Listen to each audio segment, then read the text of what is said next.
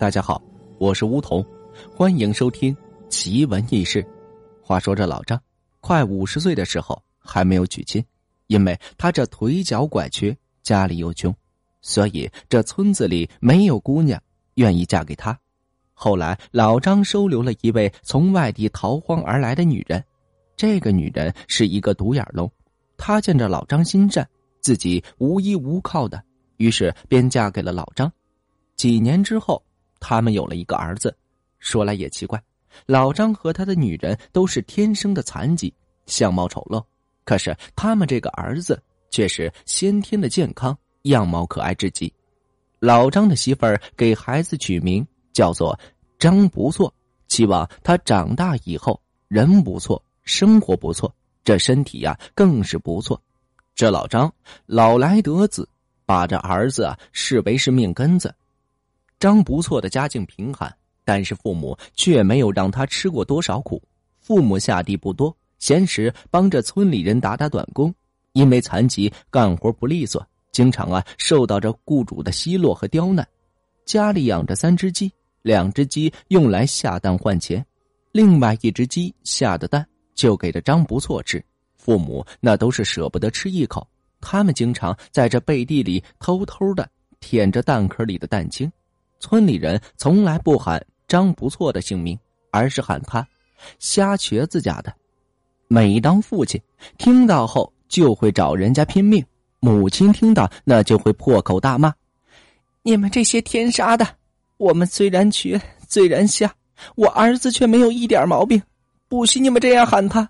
将来我儿子肯定比你们家的坏种有出息的多。”那年高考。张不错考了全县第一，镇上给了全部的学杂费免除，给这父母的脸上那是贴了很多的金。开学的时候，母亲搀扶着父亲给着张不错送行，父亲对着张不错说道：“娃啊，进了城要好好学习，以后在这城里找个出路，再娶上房媳妇儿。”说罢，将这十个鸡蛋递给了张不错。然后拉着泪流不止的母亲，就返回了过去。几年之后，张不错谈了一个女朋友。春节的时候，张不错带着女朋友回老家看望自己的父母。女朋友一见张不错的家境和他的父母，这饭也不吃了，便借故走了。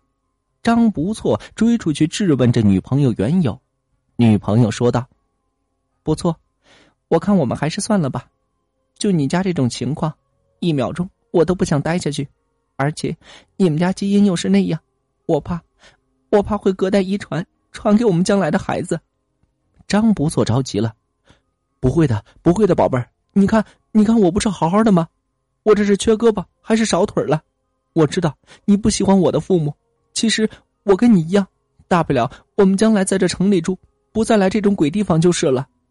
任凭着张不错是如何劝说着女朋友，他始终是无动于衷，最后还是毅然决然的选择了离开。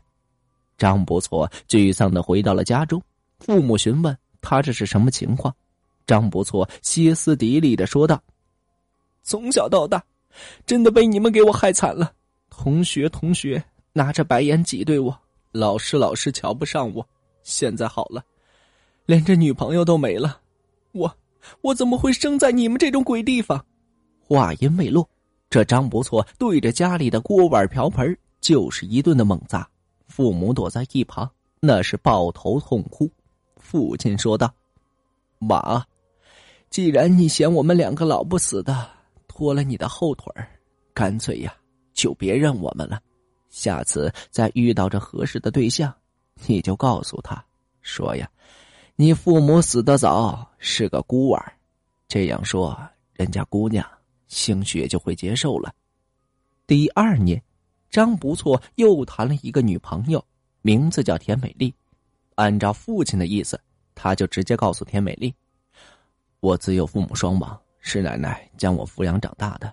前几年奶奶也过世了，如今就只剩下我一个人了。”田美丽同情着张不错的身世。倍加的珍惜他，决定和他结婚。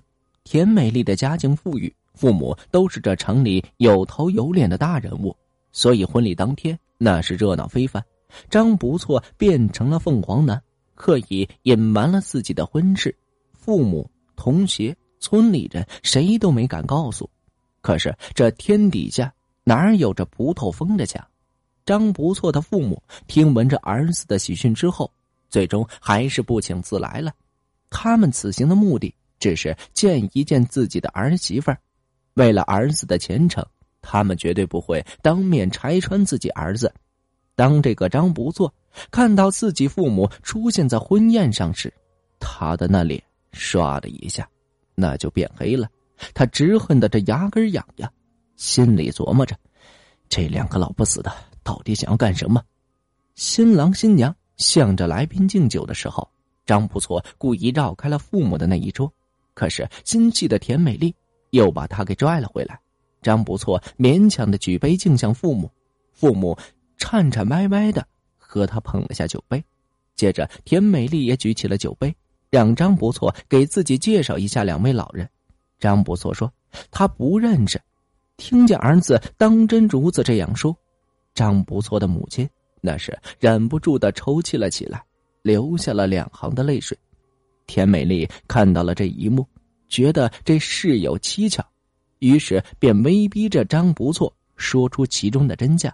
这时，有一男子一拍桌子，站了起来，指着这张不错的鼻子，就是破口大骂。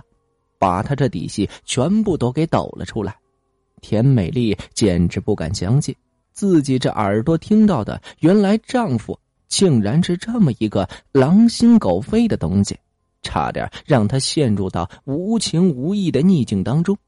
这田美丽狠狠的打了张不错两个耳光，当场宣布了离婚。